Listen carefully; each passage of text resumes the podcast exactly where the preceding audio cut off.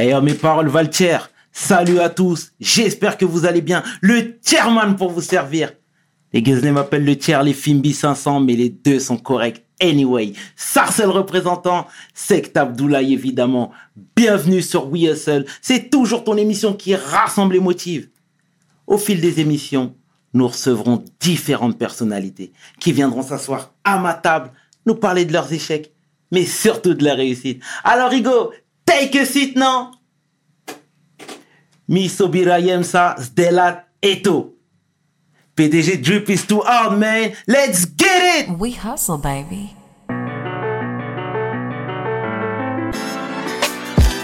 The chairman. We hustle, baby. The chairman. We hustle, baby.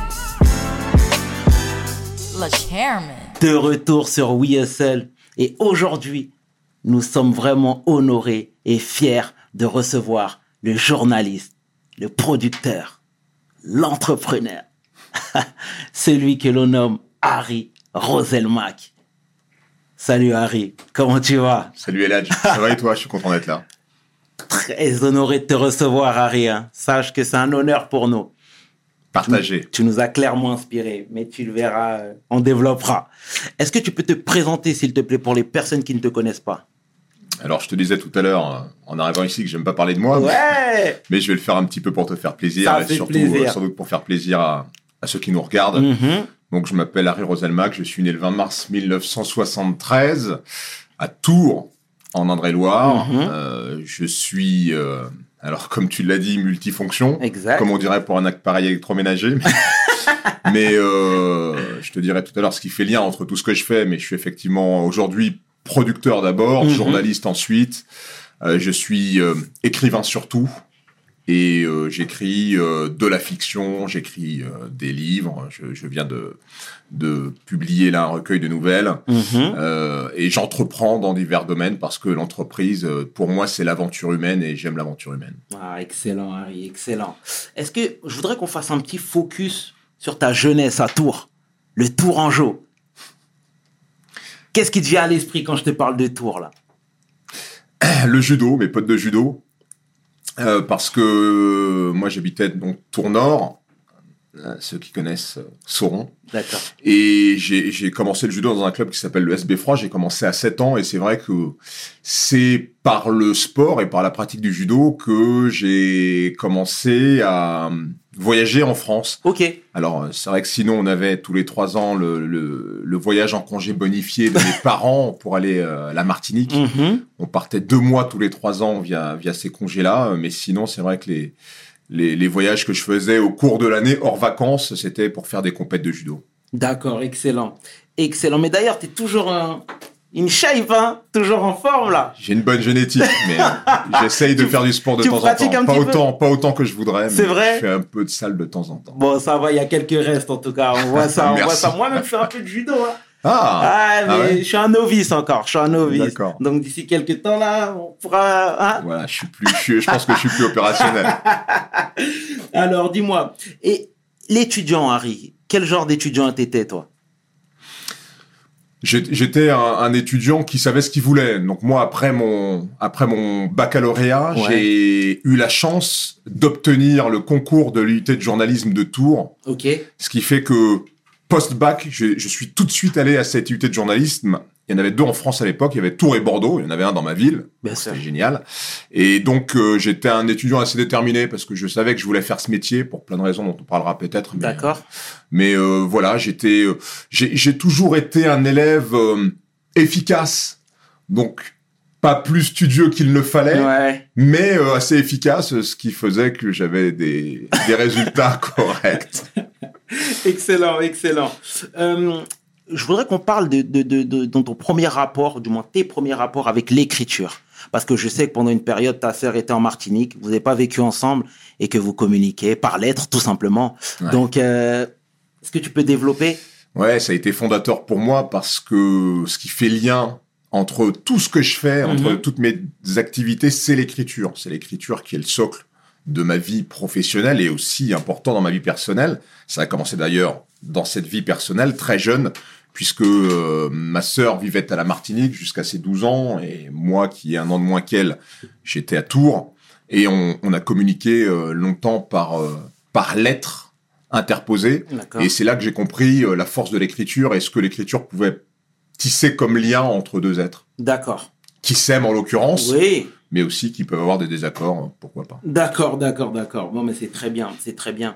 On développera effectivement, mais à quel moment tu t'es décidé ou t'as su que tu voulais devenir journaliste C'était euh, assez assez tôt dans mon adolescence. Alors pourquoi? Parce que je m'intéresse aux gens.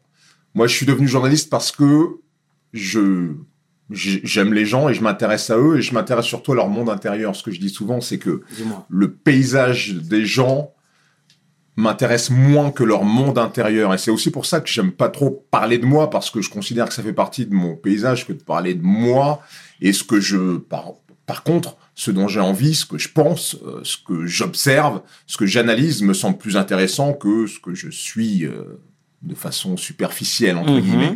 Et donc, c'est cet cet intérêt pour les gens et leur monde intérieur qui m'a poussé à être journaliste. Et puis, comme j'aimais euh, écrire aussi, euh, c'est un métier qui correspondait bien à tout ce que je, je suis finalement, même si l'écriture m'a amené et m'amène plus loin que, que ce métier de journaliste aujourd'hui. Ouais, ouais, effectivement, effectivement.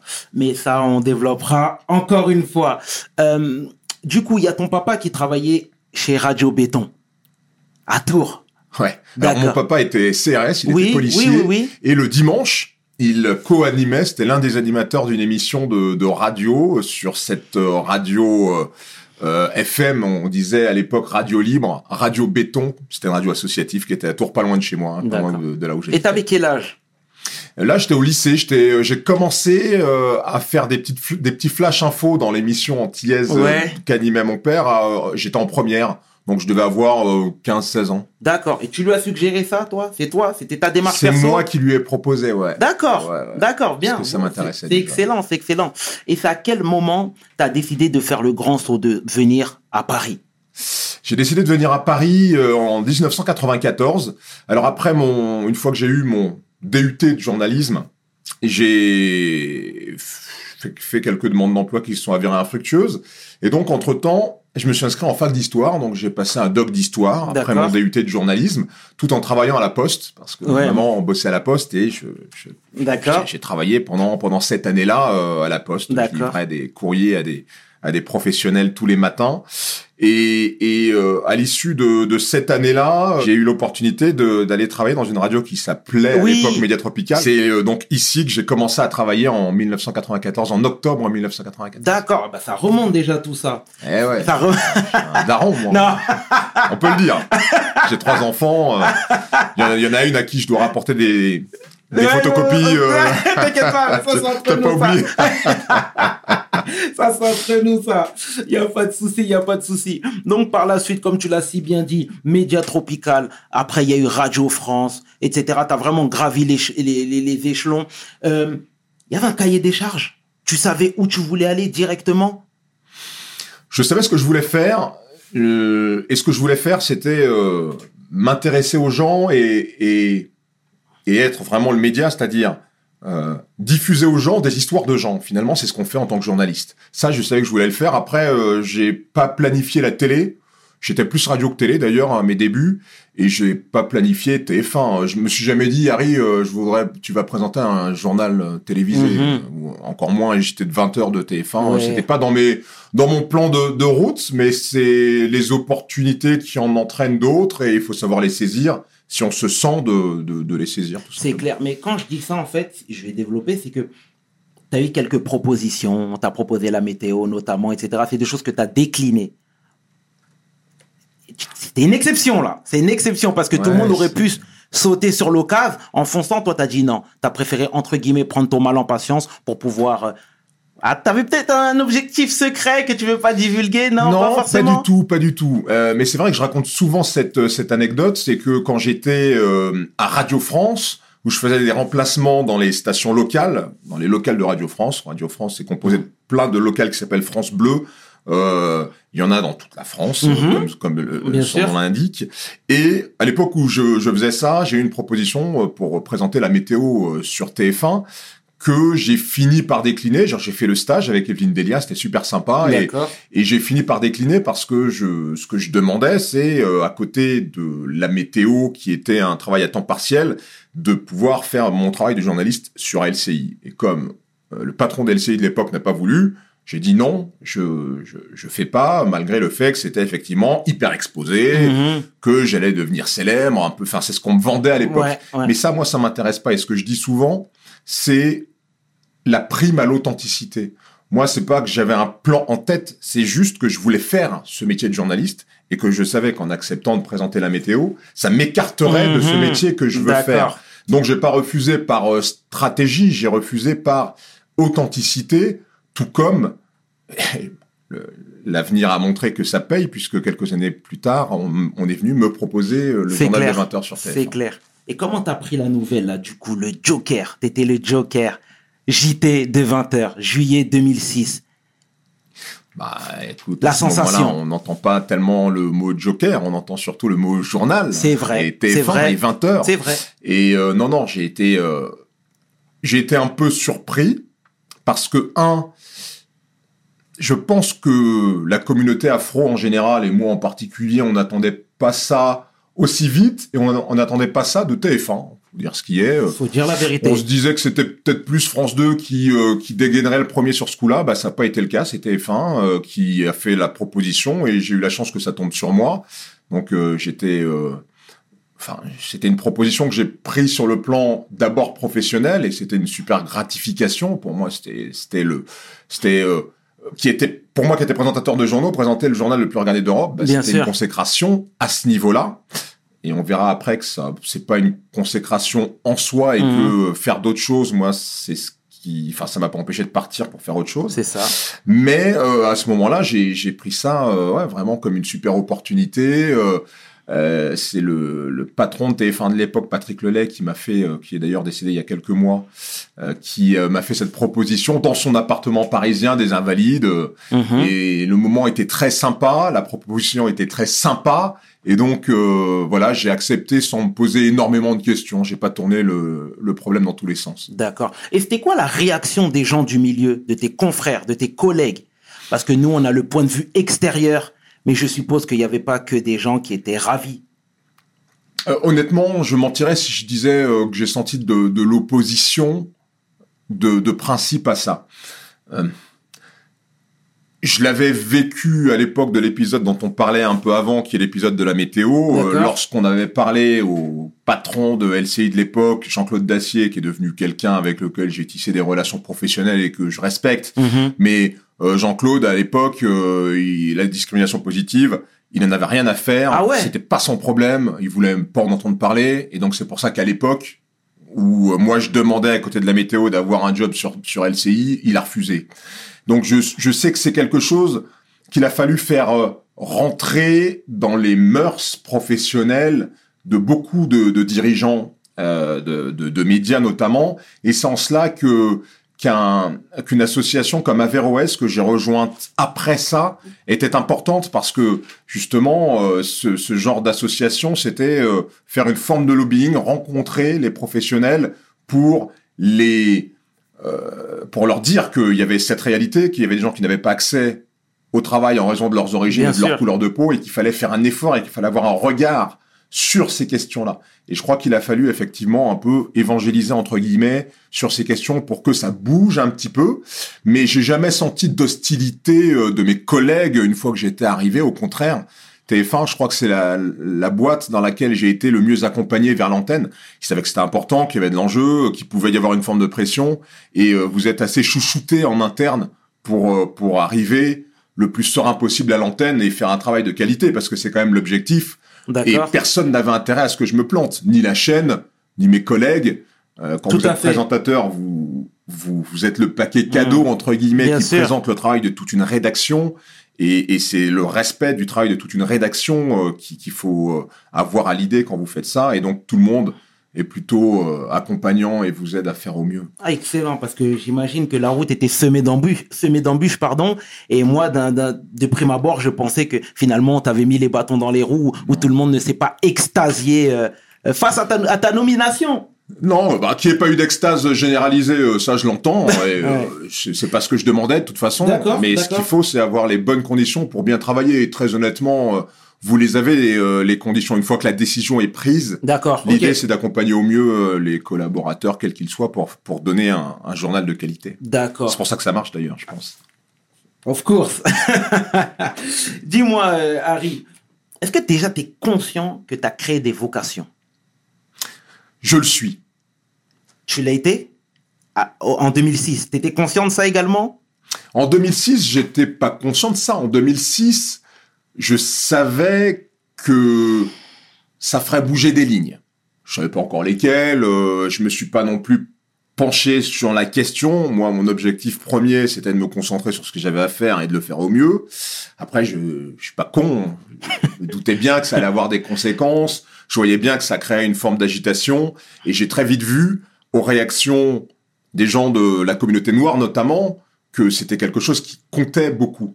Et quand je dis que je me suis rendu compte que j'avais euh, créé des vocations, c'est que j'ai rencontré longtemps après, mais il y a quelques années, des jeunes, de jeunes noirs qui sont devenus journalistes après m'avoir vu euh, Bien en sûr. 2006 à l'antenne. Donc c'est quelque chose dont, dont, enfin, je me prévaux pas parce que c'est c'est Mm. pas, euh, enfin, j'ai j'ai pas attiré une gloire quelconque de ce fait-là, mais je suis content effectivement que ce précédent que j'ai incarné ait donné euh, la, la vocation à, à des jeunes. Mhm. D'accord, d'accord. En tout cas, je te le dis de manière très claire. Ça, c'est. Au moins, c'est dit. Euh, T'étais une sorte d'Obama avant l'heure. Ouais, on a dit ça à plusieurs reprises. Alors, hein, je trouve que la comparaison euh, est, est pas, euh, enfin, est, est pas tellement appropriée parce que euh, Obama, c'est le vote du peuple. Ouais. Obama, ça veut dire qu'il y a une majorité de de votants américains qui ont voté pour euh, pour ce candidat, qui est un candidat noir, qui est un candidat euh, qui qui s'est beaucoup euh, investi dans les quartiers euh, populaires. Et, et ça, ça a une autre dimension que la nomination de d'un journaliste. Mhm. Alors, mais après, je comprends dans le sens euh, euh, truc un peu nouveau dans lequel Exact. on peut se projeter, dans lequel on se reconnaît. euh, Il y a eu un tout petit peu de. Allez, ok. L'homme est humble. Harry, voilà. on vient de parler de ta nomination, etc. Aujourd'hui, et j'ai pas peur de le dire sans manquer de respect aux autres, mais t'étais une personne qui nous ressemblait physiquement. Des gens comme moi, on se comprend. T'étais une personne qui nous ressemblait. Euh, lors de ta nomination, on est parti danser en boîte. je te le dis. Moi, je bois pas de champagne, mais il y en a qui ont sabré le champagne. Tu comprends? Des années après, par la suite, pardon, il y avait ton documentaire euh, euh, en immersion, immersion. en immersion, etc. T'es parti à côté de chez moi. Moi, je viens de Sarcelles. Ok. T'es à Villiers-le-Bel. Est-ce que déjà, avant de développer, est-ce que tu peux nous parler de cette expérience-là, s'il te plaît Bah, je veux bien en parler un peu parce que c'est pour moi euh, l'expérience de ma vie euh, journalistique qui correspondait le plus à ma vocation de journaliste. Encore Mhm. une fois, moi je suis devenu journaliste pour m'intéresser au monde intérieur des gens, pour aller vers les gens et pour euh, aller chercher des choses qui peuvent conforter des, des, des, des préjugés ou des images que certains ont parce qu'il n'y a pas de fumée sans feu, mais Ouais. surtout pour aller au-delà de ça. Et c'est ça qui était important dans ce format en immersion, c'est qu'on allait au-delà de ça et qu'on montrait une vérité sans doute un peu plus ouverte à 180 degrés des thématiques qu'on allait explorer. Et c'est ça qui était important pour moi et c'est pour ça que j'ai adoré faire ce format. Et encore une fois, c'est ce que j'ai préféré faire à la télé de, de, de, de tout ce que j'ai fait parce que c'était, c'était, euh, voilà, euh, un objectif formidable et je trouve qu'on l'a plutôt bien fait. Moi, je suis très fier de cette émission D'accord. qu'on a fait pendant cinq ans. Ouais. Et, et si je me souviens bien, si, si mes souvenirs sont bons, euh, il y a eu beaucoup de critiques quand même sur l'épisode Villiers-le-Bel. Il y a eu, il y a eu, euh, il y a eu des critiques sur plusieurs épisodes. D'ailleurs, les premiers parce que c'est un format un qu'on n'avait pas l'habitude de voir. C'est ça. Euh, et deux, c'est vrai que sur mes mes premiers choix, parce que c'était mes choix, c'était des choix qui n'étaient pas des choix très simples. C'est-à-dire que d'aller euh, dans des quartiers qui sont souvent euh, stigmatisés, Mhm. euh, qu'on traite, qu'on traitait, c'est un peu moins vrai aujourd'hui, mais qu'on traitait journalistiquement d'une façon un peu unilatérale, ça veut dire toujours un peu de la même façon, quand il s'y passait euh, des événements euh, un peu euh, des perturbations, des violences, des émeutes, des choses comme ça. Euh, moi, j'avais envie d'y aller en temps normal, j'ai envie de dire, par temps calme, Mhm. euh, pour vraiment essayer de décrypter et de voir ce qui s'y passait, euh, des choses, encore une fois, qui, qui, qui font partie de, de la vie de, de ces quartiers qui, euh, qui, en raison de des choix qui ont été faits, des choix euh, sûr. sociaux, urbains, ont des spécificités. Donc c'est ça qui m'intéressait moi. Et puis euh, on, on a fait ensuite euh, le, le deuxième, je crois que c'est oui, effectivement la- le deuxième numéro, on l'a fait sur le salafisme à Marseille. À Marseille, Donc autant te dire que ces deux premiers thèmes, c'était deux thèmes bien costauds. Mhm. Euh, moi, j'ai aucun regret. Je trouve qu'on les a super bien traités. Après, euh, quand vous faites quelque chose de nouveau et quand vous allez chercher euh, dans des dans des endroits où les déjà les médias sont pas bien perçus à la base. Donc moi, j'ai j'avais cette chance de pouvoir y aller pour plein de raisons. euh, alors que c'était pas évident, Mhm. euh, bah forcément, euh, il y a euh, il y a des gens qui, qui s'insurgent contre ça parce qu'il y a des gens qui préféraient qu'on ne parle pas, qu'on ne montre pas, qu'on ne dise pas euh, euh, et qu'on reste dans un statu quo. Moi, je pense qu'au contraire, il faut il faut s'ouvrir, il faut montrer euh, les choses et il faut dire les choses avec le plus d'honnêteté. Euh, le journaliste, et ça c'est une phrase hyper importante, me semble-t-il, c'est que le journaliste et le journalisme, c'est la retranscription honnête de ce que l'on voit quand on parle de d'objectivité absolue, euh, l'objectivité absolue, qu'est-ce que c'est? Mhm. ce, qui, ce, que, ce que doit avoir un journaliste, c'est l'honnêteté. Ce qu'il voit, ce qu'il entend, ce qu'il découvre, il doit le retranscrire avec honnêteté et c'est ce qu'on a fait dans cette émission. D'accord. Et est-ce que tu as senti, parce que par la suite, il y a eu quand même plus de scepticisme à ton égard. Mais j'ai l'impression, moi, qu'après ces deux épisodes-là que tu viens de citer, les gens ont fait un pas en arrière quand même. Au départ, ils avaient peut-être... euh, ils ont fait le raccourci en disant Harry était des nôtres. Et après ces épisodes-là, on fait un pas en arrière. Est-ce que tu as senti, toi, ce...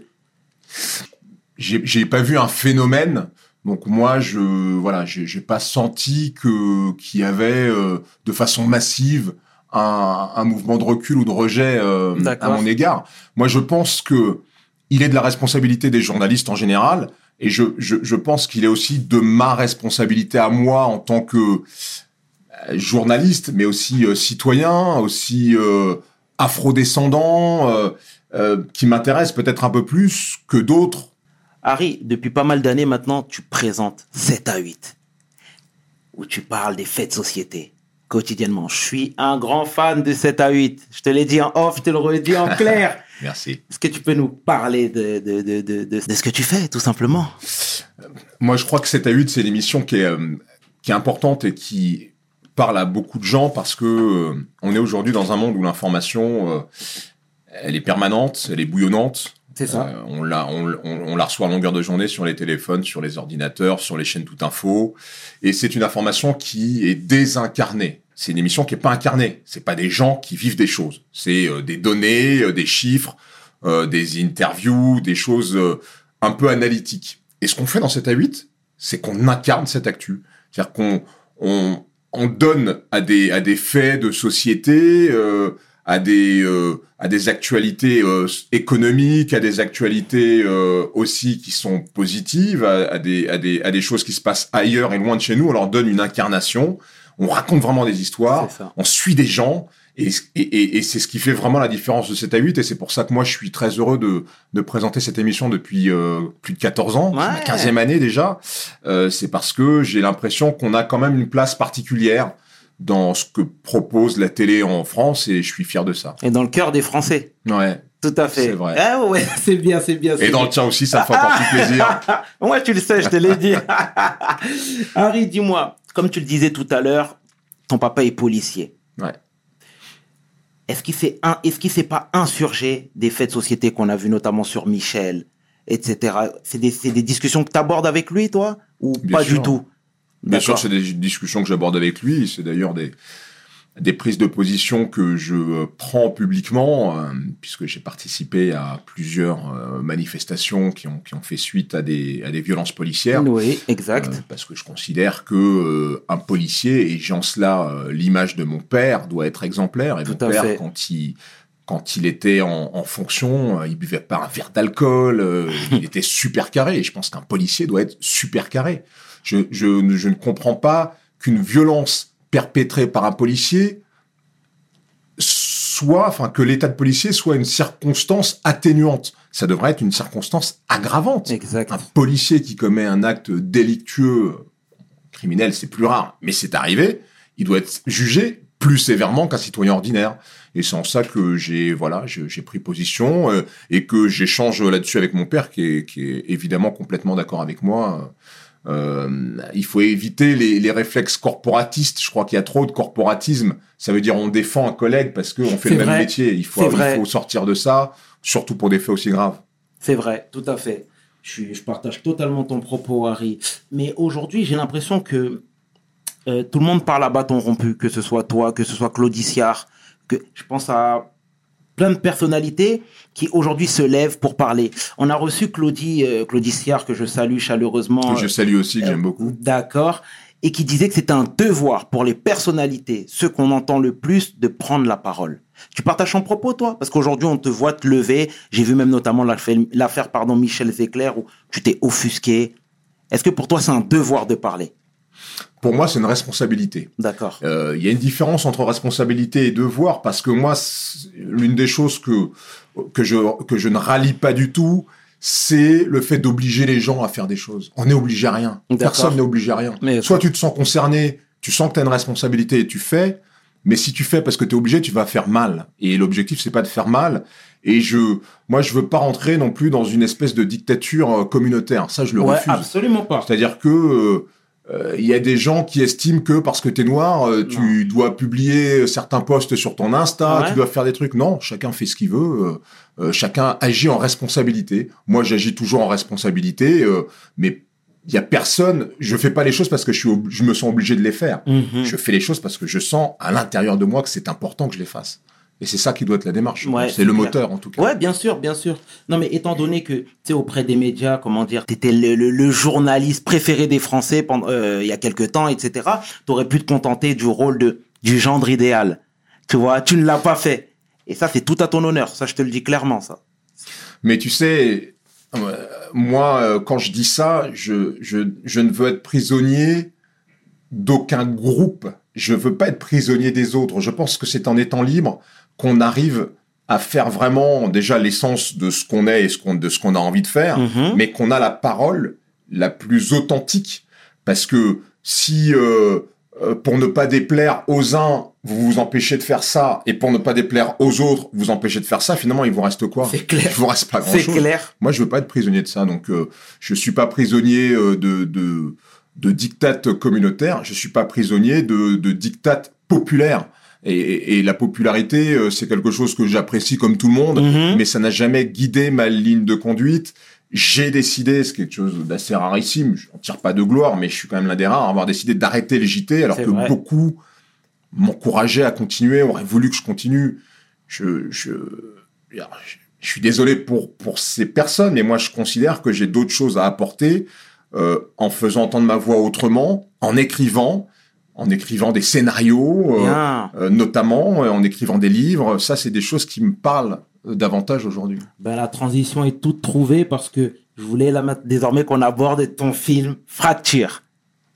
Est-ce que tu peux nous parler parce que tu as réalisé le film, tu as écrit. Est-ce que tu peux nous parler de ça, de, de, de, de ce film, s'il te plaît, Harry? Ben, ce film, il est, il est C'est une fiction. Qui est une fiction, qui est un vrai film de fiction avec un scénario, des acteurs, des dialogues, etc. Il est né quand même de mon observation un peu aux avant-postes avec ce, ce format en immersion Mhm. qui m'a permis de, de voir une société française de plus en plus fracturée. Une société française dans laquelle, et ça c'est hyper important me semble-t-il, l'identité des gens se rétrécit. C'est-à-dire, c'est-à-dire que à une identité qu'on a connue, euh, les communistes pourraient vous en parler après la Deuxième Guerre mondiale, qu'on a connue universaliste, donc internationaliste, Mhm. qu'on a connu national. Aujourd'hui, on a, on a des identités qui sont essentiellement subnationales, donc en dessous du national. Alors, il y a des identités religieuses qui sont plus fortes qu'avant. Il y a des identités politiques qui sont plus fortes qu'avant. Mhm. Il y a des identités sociologiques qui sont plus fortes qu'avant. On l'a vu avec le mouvement des Gilets jaunes. Et ces identités-là, qui sont plus petites, elles nous confrontent les uns aux autres, elles créent des fractures. Et je, j'avais envie de, d'écrire une espèce de fable contemporaine là-dessus, en, en- avec des personnages, des archétypes qui, qui se confrontent sur un bateau, ça se passe sur un bateau pendant une fête, Exact. et des personnages qui sont comme ça des archétypes de la société française d'aujourd'hui, avec ces identités un peu euh, réduites euh, et, et, et, et qui se confrontent les unes aux autres sur euh, une scène qui est ce bateau et deux personnages qui sont vraiment aux antipodes, Tout à fait. deux archétypes qui n'ont rien à voir l'un avec l'autre, qui se retrouvent enfermés dans une pièce, obligés de se parler et de s'écouter, Exact. et on voit que ce qui est improbable se produit parce que Absolument. on est des êtres humains et quand on se parle, on crée du lien les uns avec les autres. Donc, vertu du dialogue, malgré une situation compliquée, c'est un peu ce que je raconte dans ce film. Elle lâche pas le steak, hein, Faria.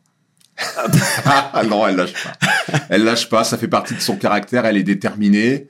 C'est ma Marianne, en fait, Faria. Mhm. C'est, j'ai- incarné Marianne dans ce personnage prostituée, euh, d'origine immigrée, euh, et, et qui, euh, mais qui a des choses à défendre, qui a une liberté à défendre, et qui finalement défend un peu des, des, des valeurs d'ouverture face à face à un autre euh, personnage important hein, qui s'appelle euh, Youssouf, Mhm. Daniel devenu Youssouf Mhm. qui lui euh, s'est enfermé dans une logique euh, euh, de, de, de qui- sous le vernis religieux est une logique meurtrière, une logique d'assassin collectif et, et, et, et qui a une vision du monde lui au contraire qui s'est rétréci, s'est qui s'est totalement fermé Mhm. et c'est la confrontation entre ces deux personnages que j'ai trouvé intéressante et qui est au cœur du film d'ailleurs. Et quels ont été les retours? C'était un succès d'estime? Succès d'estime, c'est effectivement ce qu'on peut dire. Euh, J'ai fait quelques festivals avec, avec euh, toujours du, des retours très positifs. J'ai pas, pas reçu beaucoup de retours négatifs. Il y en a toujours quand vous faites une œuvre euh, artistique un peu personnelle, mais j'ai eu beaucoup de, retours positifs. En revanche, l'échec de ce projet, c'est sa diffusion. Euh, puisque le projet a été euh, autoproduit, Ouais. euh, on l'a fait en dehors des clous parce que le, le CNC euh, euh, n'a pas été très sympa avec nous, on va dire ça comme ça. Et, et, et, et, donc, on n'a pas eu le circuit de diffusion qui nous permettait d'être vu par beaucoup de monde. Donc, si des personnes veulent encore voir ce, ce film, euh, il, est, il est disponible aujourd'hui sur YouTube en payant et, euh, En VOD. et, je, et, je, et en VOD, voilà. Et je me, je me bats encore aujourd'hui pour trouver euh, des diffuseurs qui permettent de montrer ce film. à- Et avec à- Netflix, apparemment, vous n'avez pas pu vous entendre. Avec Netflix, on n'a pas, on n'a pas pu nous s'entendre sur ce projet Mhm. pour l'instant, mais moi, je suis comme Faria, je lâche pas. Bien, bien. bien, bien, bien, bien. Ton rapport avec la banlieue, parce que finalement, c'est c'est des casquettes que, que, que, que les gens ne connaissent pas finalement. Je sais que tu as été parrain des cours Alexandre Dumas, Montfermeil, etc. C'est quelque chose qui te tient à cœur, toi? Ouais, évidemment, comme je le disais un peu plus tôt, euh,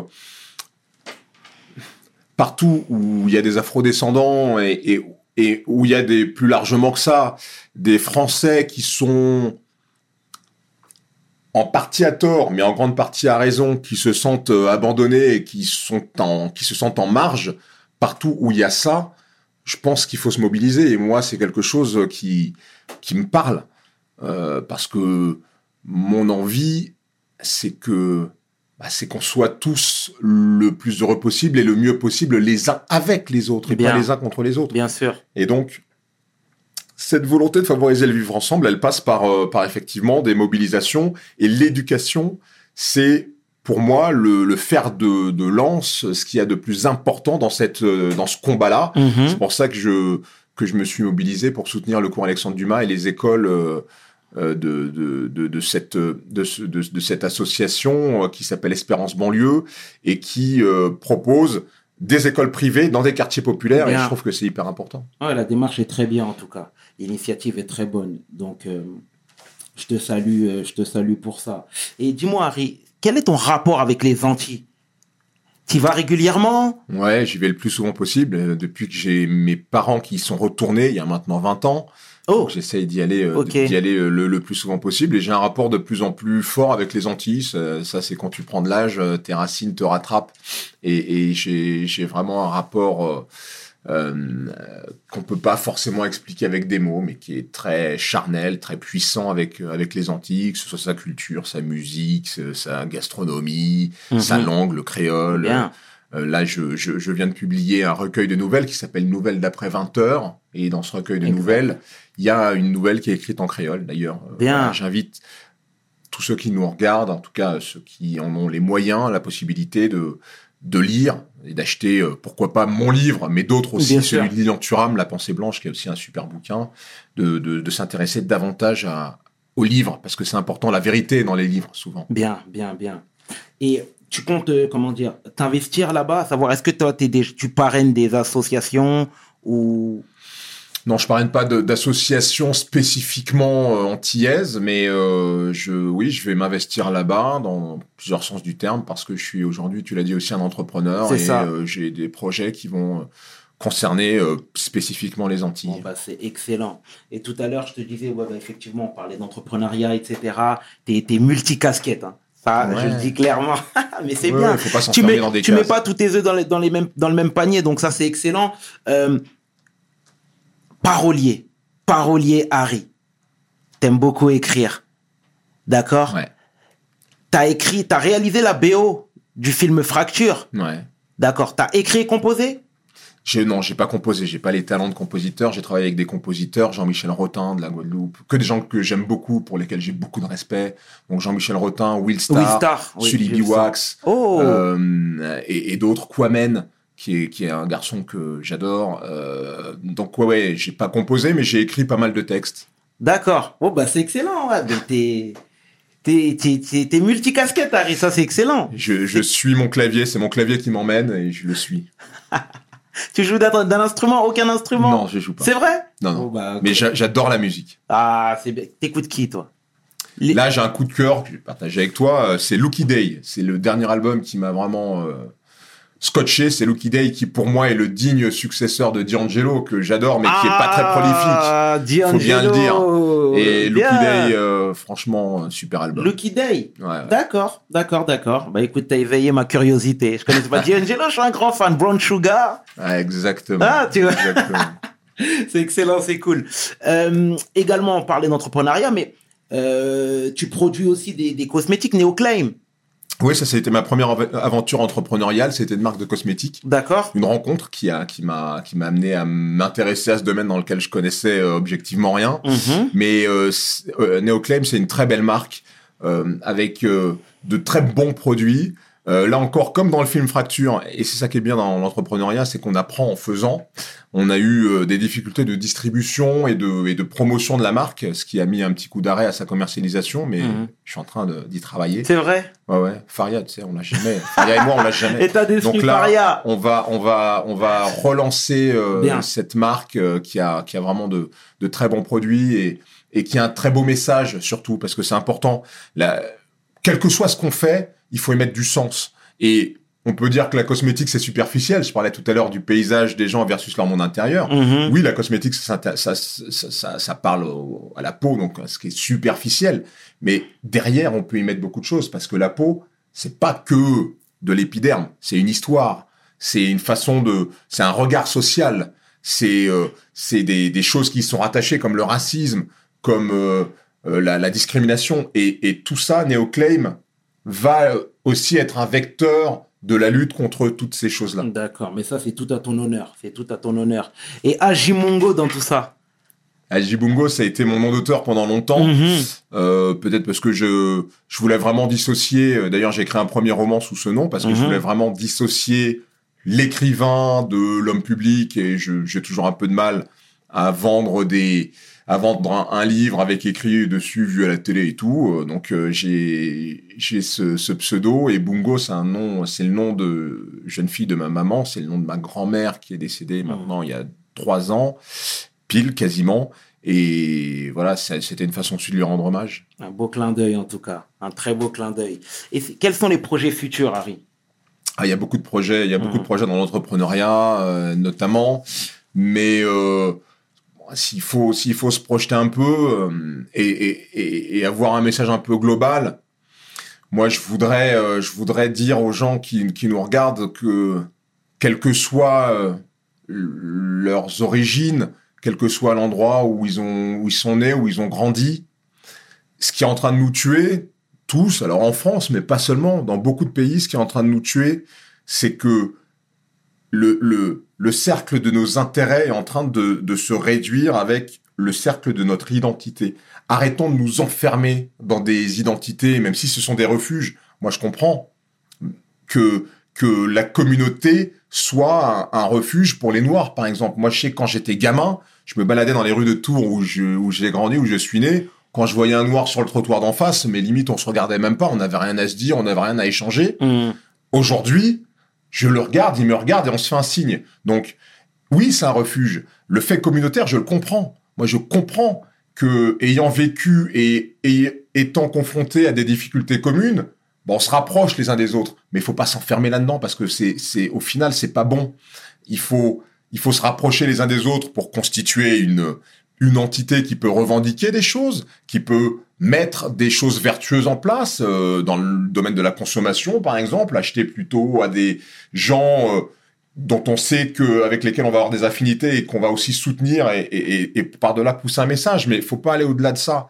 Et parce que si tout le monde fait ça, Ouais. on va pas y arriver. Si les Noirs font ça, si les Blancs font ça, si les Asiatiques font ça, si euh, voilà, on va pas s'en sortir comme ça. Donc ouvrons un peu le cercle de nos identités pour ouvrir la notion d'intérêt. L'être humain, il fonctionne avec par cette notion, on fonctionne en fonction de notre intérêt, mais l'intérêt c'est pas négatif quand c'est l'intérêt général, quand c'est l'intérêt global. C'est négatif l'intérêt quand c'est l'intérêt d'un petit groupe, quand c'est un intérêt très particulier. Encore pire quand c'est un intérêt personnel. Là, Mhm. on tombe dans des trucs qui sont qui, qui, qui peuvent carrément conduire à la prison. Mais ce que je veux dire, c'est qu'il faut agir dans l'intérêt le plus général possible, retrouver cette notion-là. D'accord. En tout cas, Harry, moi, je ne vais pas te retenir plus longtemps. Je tenais à te remercier pour ce bel échange, Merci ce à toi. beau moment. Ouais. Et puis, on se dit à bientôt, À sur le bientôt. tatami. à bientôt. C'était le Chairman et 500 avec l'homme que l'on nomme Harry Roselmack pour We Hustle. Mes paroles valent Peace. We hustle, baby.